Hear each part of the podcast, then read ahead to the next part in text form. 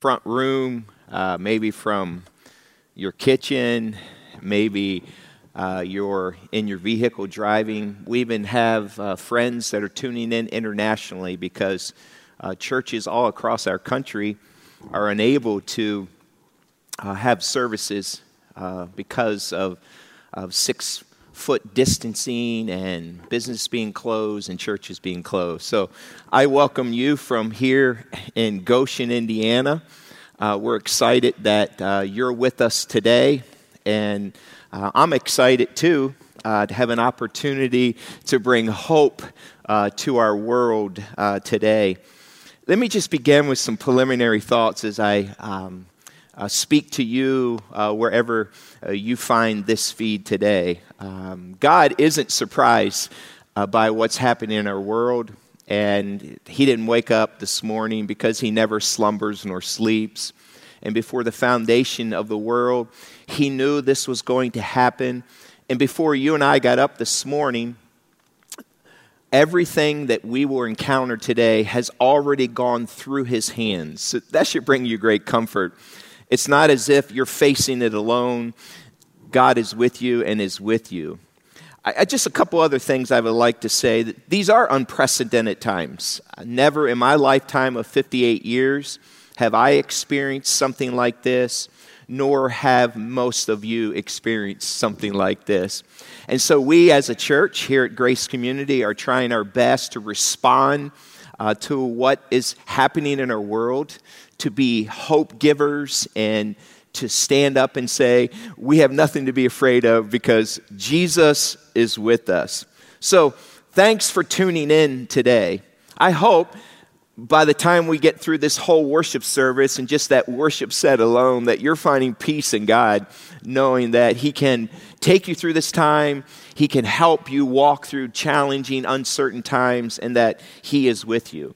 I also want to take time to do this. Sometimes in the midst of uncertain times and even with this whole coronavirus outbreak that's happening in our world, we have a tendency to look at our needs and to see how it disrupts our world only.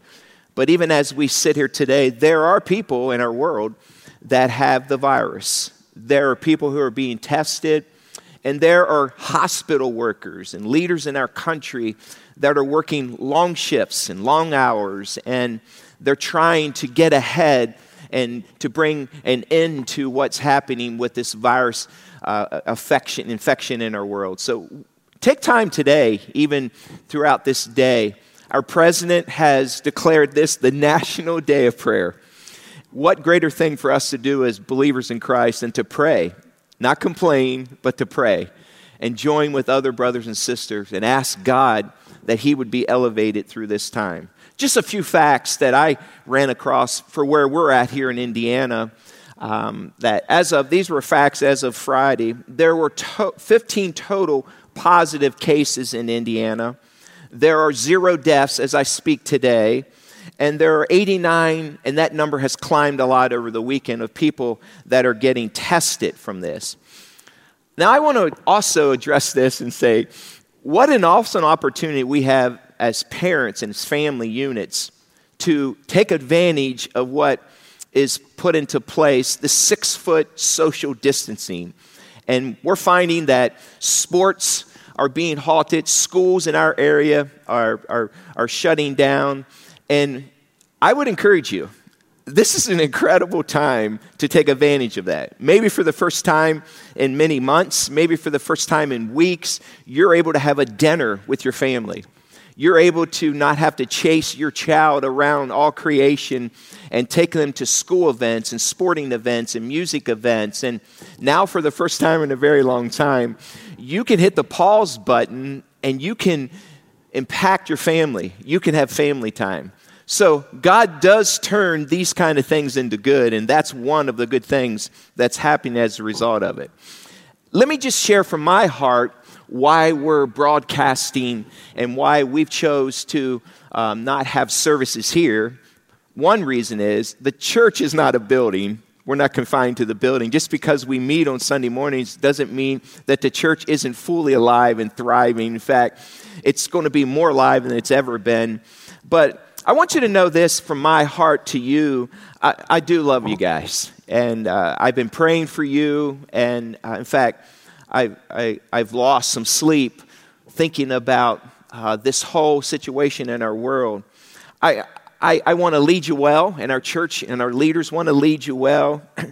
and I know that my primary responsibility and our church's leadership's primary responsibility is to care for you well. And I know that God has called me to shepherd you well. And as I process that even today, some thoughts. I do not fear catching the coronavirus. One bit. I, I really don't. And if I do, and I survive or don't survive, I'm honestly not fazed by that because I know where my future is. But I don't want to spread it. And I don't want my, a decision that I have made for others have them have the chance of catching it too. So as a senior pastor at Grace Community, for me only, it would be different if I was making this decision for myself. But I don't want my bravado and I don't want my sense of invincibility that can creep into my heart and probably for you too at times to hurt anyone else. I have been entrusted to care for grace and thousands of people by God. And my primary responsibility is for your safety, care, and protection. So that's why we've chosen to meet this way, so that we don't spread the virus. And I don't want to let any of my pride, if so be, stepping in the way of seeing that happen. Many of you are wondering today, you're, you're, you're, you're listening to this message, you're wondering, what's next? You're wondering, uh, who's going to be in, infected next? You're wondering, is there an end to this? You're wondering, is the stock market going to crash? Am I going to lose all my, my savings? You're wondering, where is my responsibility in this? And is God in full control of what's happening in our world? And you're, some of you might even be wondering, I hope not, is this the end of the world? And by the way, if it is, if you know Jesus Christ, then Maranatha, come, Lord, quickly. The Bible addresses some of the fears that are out there. In fact, Jesus said these very words to some of his closest followers. He said this in John. He said, Let not your hearts be troubled. So there will be times when your hearts are troubled. And as I was processing some thoughts of times in my life when my heart wanted to be troubled, I went back to a recent event just seven months ago this weekend.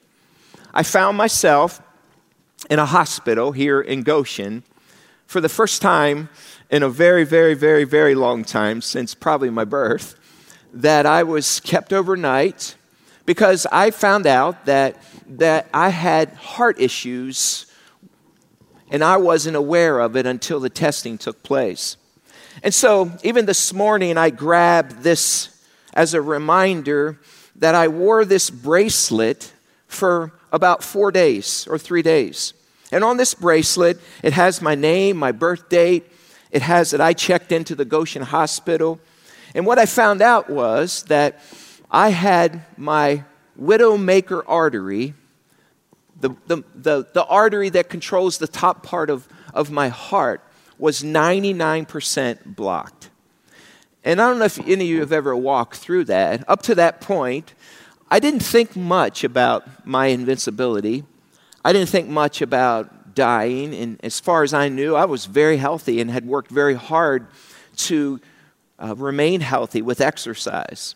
But when you have a doctor look at you after this procedure, once they put a stent in and say these words, Jim, you should be dead, you begin to think and process differently about life and death. So every time I pick up this bracelet, I praise God because for some reason, unbeknownst to me, He wanted my life to continue. And since that time, I have had friends, dear friends, that have died of the very same thing that I was diagnosed with. And so death is a reality. And even during that time, as I sat with my wife and I sat with my children and family, and we processed that whole scenario, when fear wanted to invade my mind, when I wanted to let my heart be troubled, we were able to capture those thoughts with the truths that are written even in the text today. I want you to grab your Bibles or your mobile devices where you're gathered and turn to John chapter 14. And Jesus spoke to this very issue of what it means for your heart to be troubled. And he says, Don't let your hearts be troubled. So turn to John chapter 14 and let's just see what Jesus had to say in regards to uh, your heart being wanting to be full of fear. John chapter 14, and I'll read, and, and you can follow along in your Bibles, and but just listen to what Jesus said in regards to fear and a troubled heart. John 14 says, Do not let your hearts be troubled. You believe in God, believe also in me. My Father's house has many rooms. If that were not so, I would have told you that. And I am going there to prepare a place for you. And if I go and prepare a place for you, I will come back and take you to be with me, that you also may be where I am. You know the way to the place where I'm going. And then Thomas said to him, Lord, we don't know where you're going. So how can we know the way? Jesus answered, I am the way, the truth, and the life. No one comes to the Father except through me.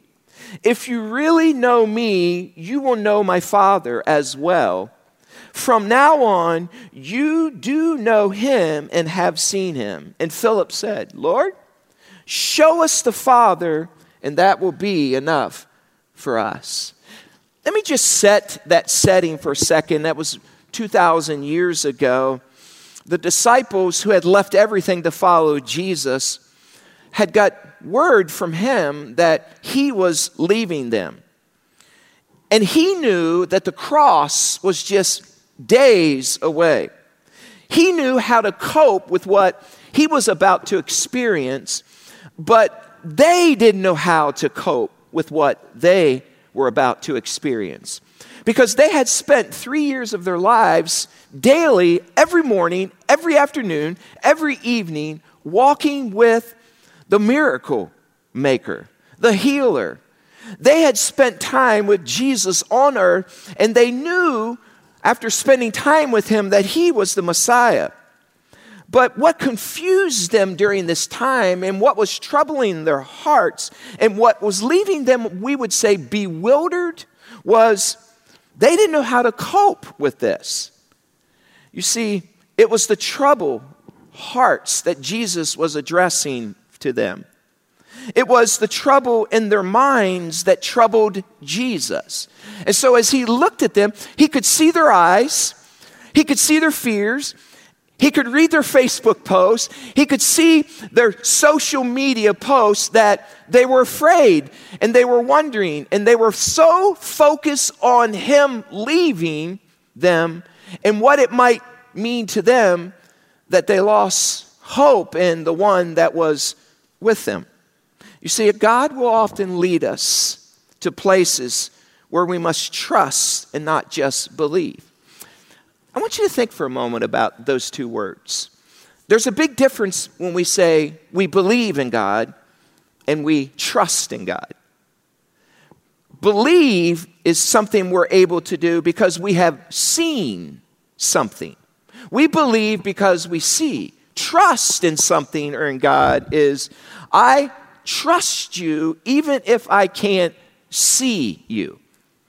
And so for us, as we walk through our uncertain world, and as we see people fretting and panicking and worrying, believers can believe that God is in control and can trust that He is in control based upon what He has already done. The Bible is loaded from Genesis to Revelation with accounts of times that he came through. And so, even for us, I remember packing up our family at the time. Josh was nine months old, 20 some years ago, many years ago, leaving our hometown at the time, Hagerstown, Maryland, and believing in God that He was calling us to ministry, saying goodbye to family, all our friends, our possessions, a beautiful home in the country, and moving to Winona Lake, Indiana, because we felt like God was calling us to go to seminary and to get an education so that we could become pastors in a pastoral family one day. I remember loading up that Ryder truck, that 26 foot Ryder truck. Josh was nine months old. We had him in a car seat in the front of the truck that I was driving. Ann was in tow behind by herself with a loaded down van. And I remember pulling away, sobbing tears, saying goodbye to everyone. Josh blowing raspberries because he could hear the diesel engine in the Ryder truck. Believing that God was calling us, but trusting that He would provide for our needs. You see, when we left there 20 some plus years ago, we didn't have but five weeks of income. I had no job, but we believed that God was calling and we trusted that He would provide. In the fourth week of being in Winona Lake without a job, without daily income coming in, living in a two bedroom apartment upstairs, no family around. I remember sitting with my wife and the two of us saying, We believe that God has called us here, and we trust that He will provide. You see, it was that week that I got a call from a friend that I didn't realize was even in the area, that I had played basketball with in my freshman year at Grace College. And he had got word that I was in town for seminary, and he called me up in the short and sweet story. He says, Jim, I hear that you're a carpenter. I need a carpenter. Would you be willing to, to, to trim out a full house that I have? If it works out, we'd like to bring you on. In a short matter of time, I went and trimmed out this house. He hired me on. I became a self employed carpenter for him. He gave me a truck to drive. We were able to have insurance and God provided for our every need. As I think about that and the disciples, they were believing in God, but now it was time for them to trust. You see, they were stirred up because they weren't trusting in the plan of God, they were focusing on their problems. And boy, is our world doing that right now. What are we going to do with this corona, COVID 19? What's going to happen? You see, if you place Jesus between you and the problem, all your believing falls in Him and your trusting lands in the hands of a God that loves you. You see, fear is the absence of trust. So if you're fearing, it's because you have an absence of trust in God who holds the world together. Just prior to this, Jesus had reminded his disciples in John 13 about his leaving. And I want you to look at John chapter 13, just the chapter before, and look at verse 27 of John chapter 13. And look what it says. In John chapter 13, and verse 27 or 26, Jesus answered, Is this the one to whom I will give this piece of bread? when I have dipped it in the dish. Then, dipping the piece of bread, he gave it to Judas, the son of Simon Iscariot. And as soon as Judas took the bread, Satan entered him. So Jesus told him, What you are about to do, do so quickly. Jesus even knew that one of his own would betray him, and yet he was telling them to trust in him. In John chapter 13, even prior to that, in verse 7, it says this Jesus said this. Jesus replied, You do not realize now what I am doing, but later you will understand. Isn't that the case for us? God, we don't know what you're doing right now. We don't know why we're walking through this. God, we don't understand completely. And the same words that he said to his disciples, he says to us in our world today. You don't understand what I'm doing now or allowing now, but later you will understand. Recently, we had a dear sister here at Grace Community, Kelly Rassler, lose her husband to a heart attack, the widowmaker. 34 years old four precious kids taken overnight. I have watched Kelly not only believe in God, but trust in God. I heard her say this just a few Wednesday nights ago, weeks ago in prayer encounter. She said these words that I wrote down because they're so true. She said this God, I trust in your character more than I do my knowledge. God, I trust in your character more than I do my knowledge. You see, that's what we should do as believers because he has proven himself that we can trust him. And he's telling these disciples, Don't you know that you can trust me? Haven't you watched all these things I've already done? And the same thing can be spoken to you sitting right there in that front room watching this message today. Don't you know that you can trust him and trust his character more than you trust your knowledge? Keep in mind, just prior to this, just, just a few days before Jesus is saying this, he came riding in on a donkey for Palm Sunday and there were palm leaves, and people were honoring him and lifting up. And the disciples were like, There's the Messiah, he's the king. Just prior to that, they had seen that. Yet now they're experiencing pain like they have never experienced. You see, for them, they didn't put the pieces all together that death was coming soon. They wanted Jesus to remain with them but Jesus was about to leave them. You see, we have to trust Jesus even when we don't see all the reasons we're walking through what we're walking through. So Jesus told him, You believe in God, don't you? Who you don't see. Then you have seen me, so you can believe in me, and not only believe in me, but trust in me. You see, most of us want control in our lives. So did these disciples. But lack of control can lead to fear if we don't trust in the God who can take care of our fear.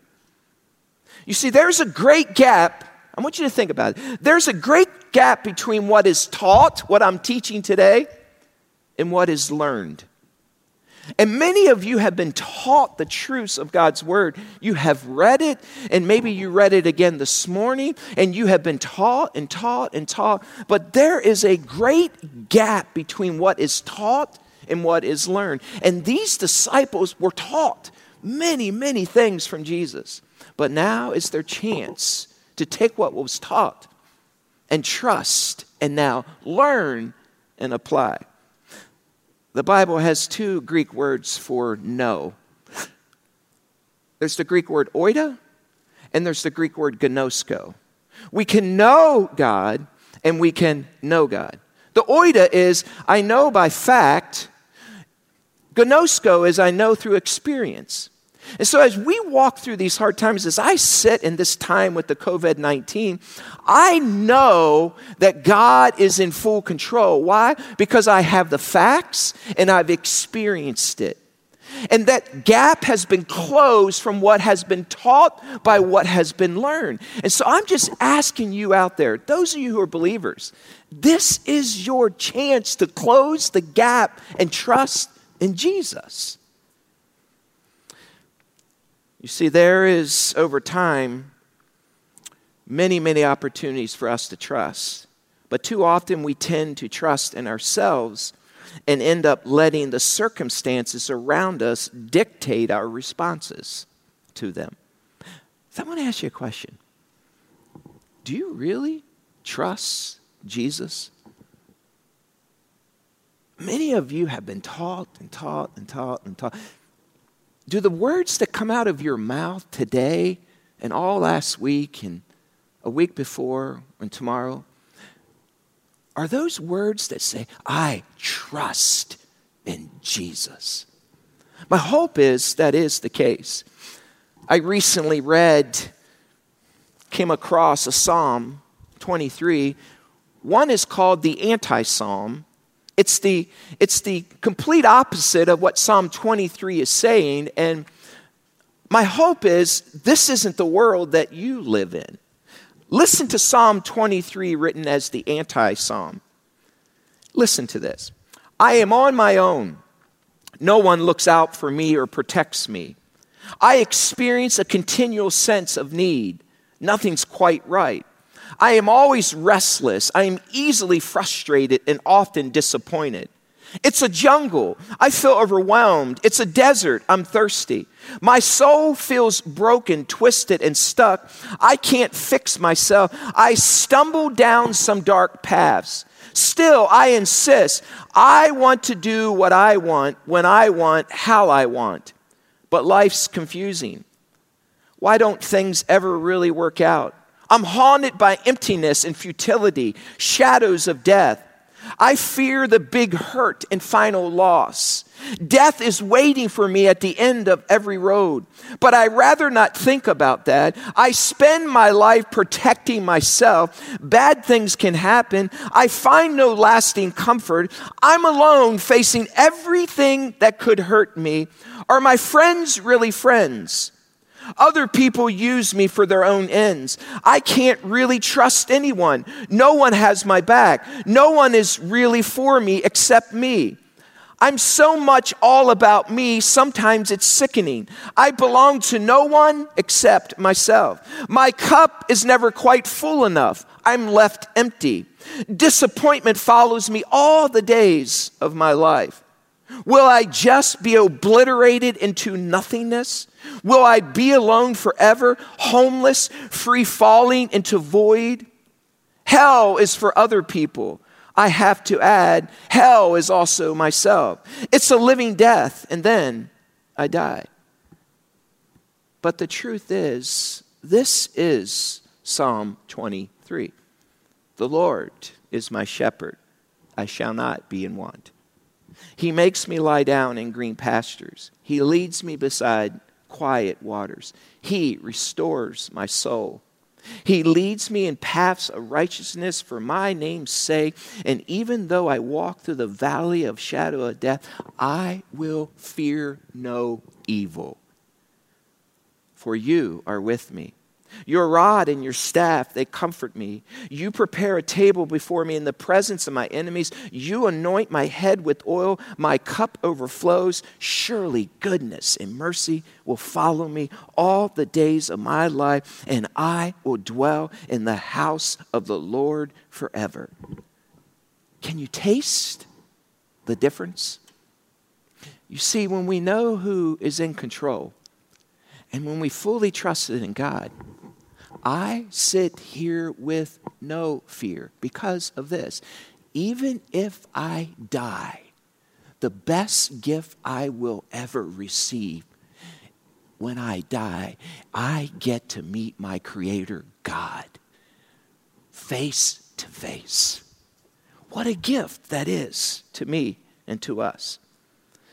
You see, they were doing, the disciples, what many do God, how can you let this happen to us? They're asking that question. Jesus, wait a minute, what about us? What will we do?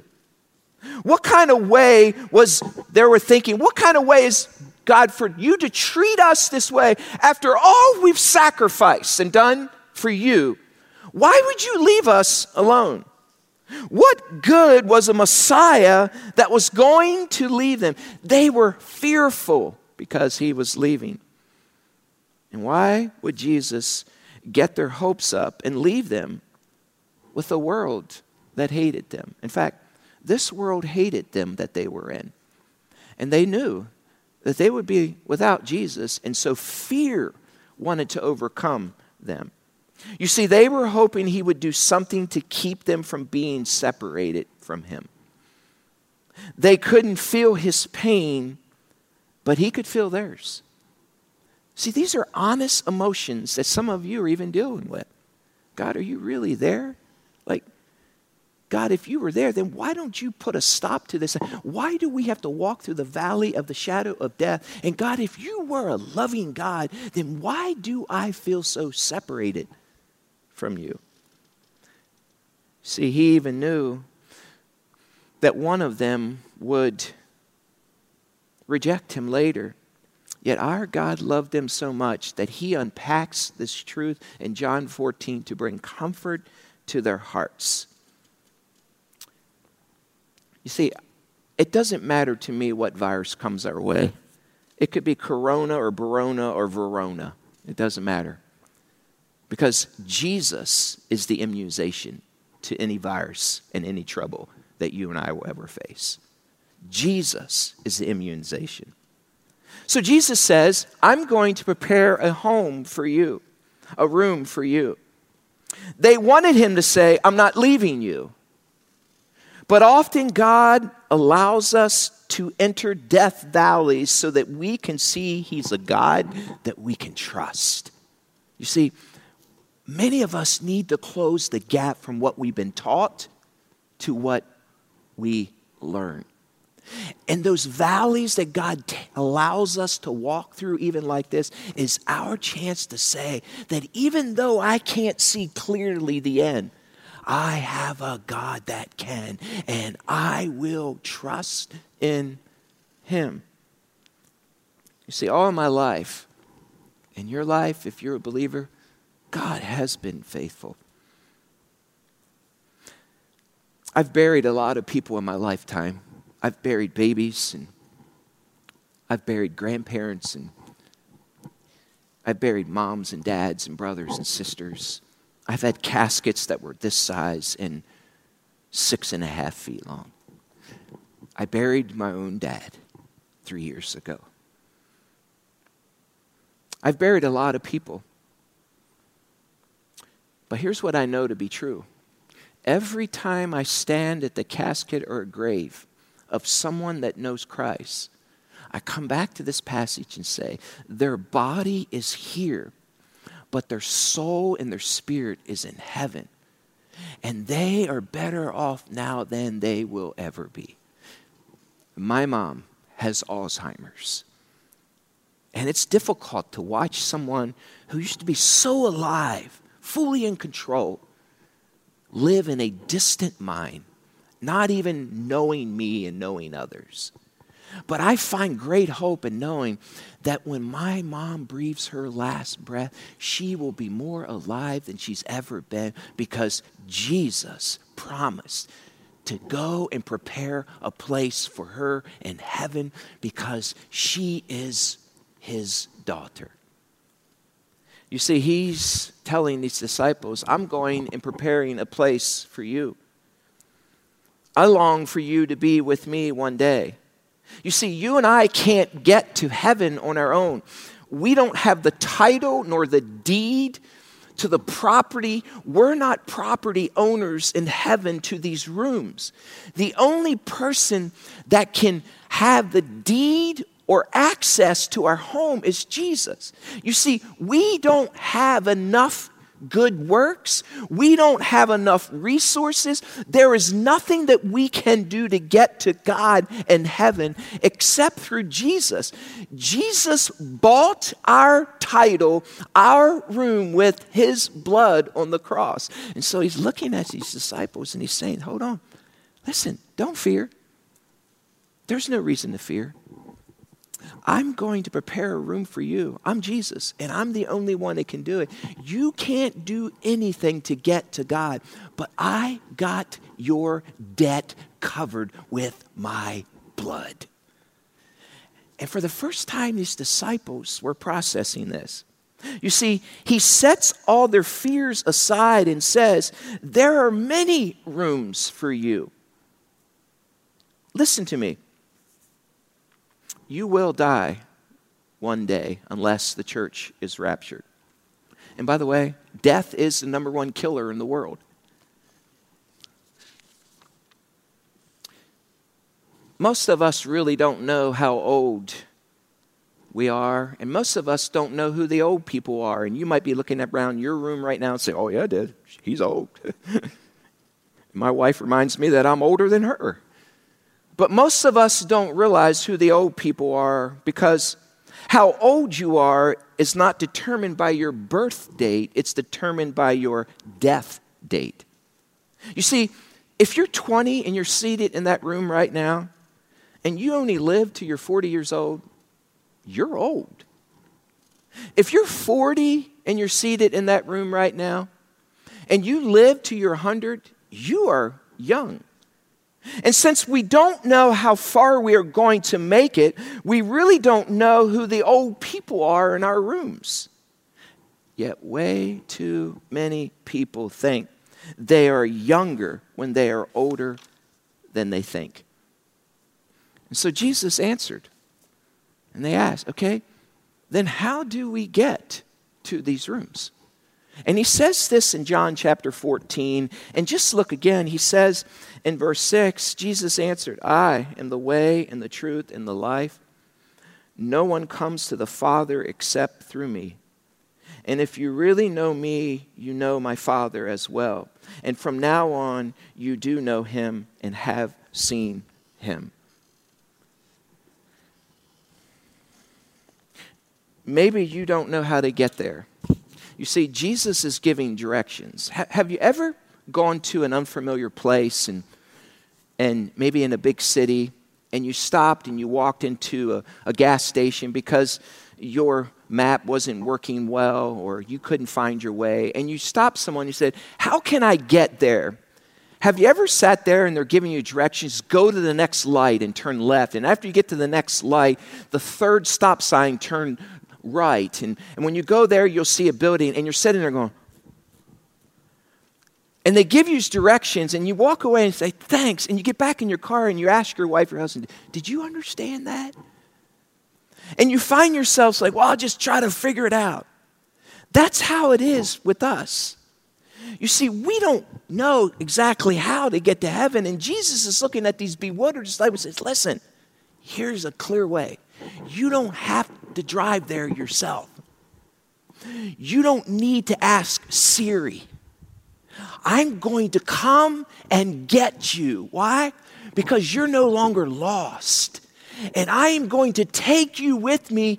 You can sit in the back. I'm the driver, and I have a room for you. The directions are through me. And these disciples were seated there and hearing this for the first time. You see, God's answer to their fear is a person and not a formula and not an immunization. It's Jesus. You see, every opportunity to be afraid is an opportunity to trust in Jesus. No weapon formed against us will ever prosper. Our Bible says so much in regards to fear. Just listen to some of these passages. So do not fear, for I am with you. Do not be dismayed, for I am your God. I will strengthen you and help you. I will uphold you with my right hand. Isaiah 41:10. When I am afraid, I put my trust in you. Psalm 56 3. Peace I leave with you. It is my own peace that I give you. I do not give it to you as the world does. Do not be worried and upset. Do not be afraid. John 14, 27. But now, this is what the Lord says Fear not, for I have redeemed you. I have summoned you by name, and you are mine. Isaiah 43, 1. Have I not commanded you? Be strong and courageous. Do not be terrified. Do not be discouraged, for the Lord your God will be with you wherever you go. Joshua 1 9. Cast your cares on the Lord, and he will sustain you. He will never let the righteous fall. Psalm 55 22. So, what does that mean to us today?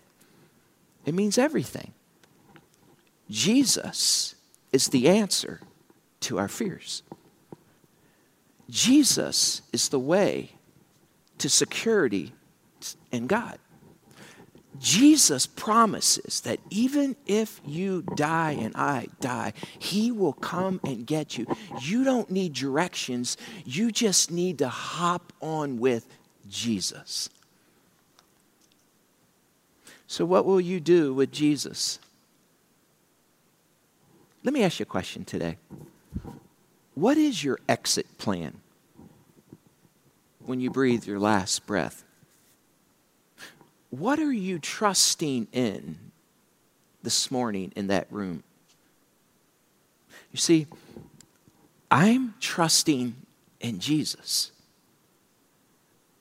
When I was a young boy, four and a half years old, a sweet lady by the name of Mabel Huff told me this truth. Now, listen to me. And I believed her. She taught me something, and I closed the gap with trust. She told me, Jimmy Brown, if you trust in Jesus Christ, He will never leave you nor forsake you. That was way before technology like we have today. Flannel graph, musty smelling Sunday school classroom. A sweet lady told me what I'm telling you right now that Jesus is the hope of the world. And you know what? I believed her. And I trusted in Jesus Christ as my Lord and Savior. And so, you know what's happened? 54 years of my life, everywhere that I have gone, God has gone with me because our God will never leave you nor forsake you. So I have no fear of COVID 19. I have no fear of, of contracting this virus. Why? Because even if I breathe my last breath with this virus, my next breath is in the presence of the living God who promised me that he would come and get me. What is your plan? Would you bow your heads with me for a second in the rooms that you're in? Please, like, don't leave and don't get up and just, just give me a minute here. Are you fretting? Are you worrying? Do you have full trust in the plan after death?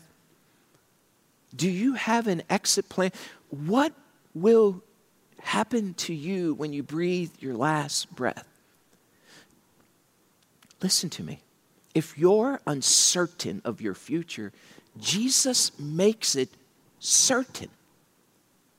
Jesus is the answer to close the gap from being taught to what we've learned.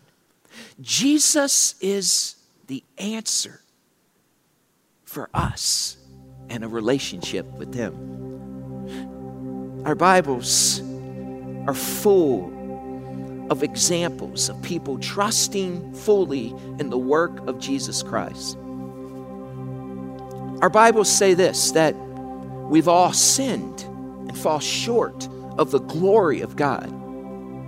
The Bible says that for the wages of sin is death, but the gift of God through Jesus Christ is life.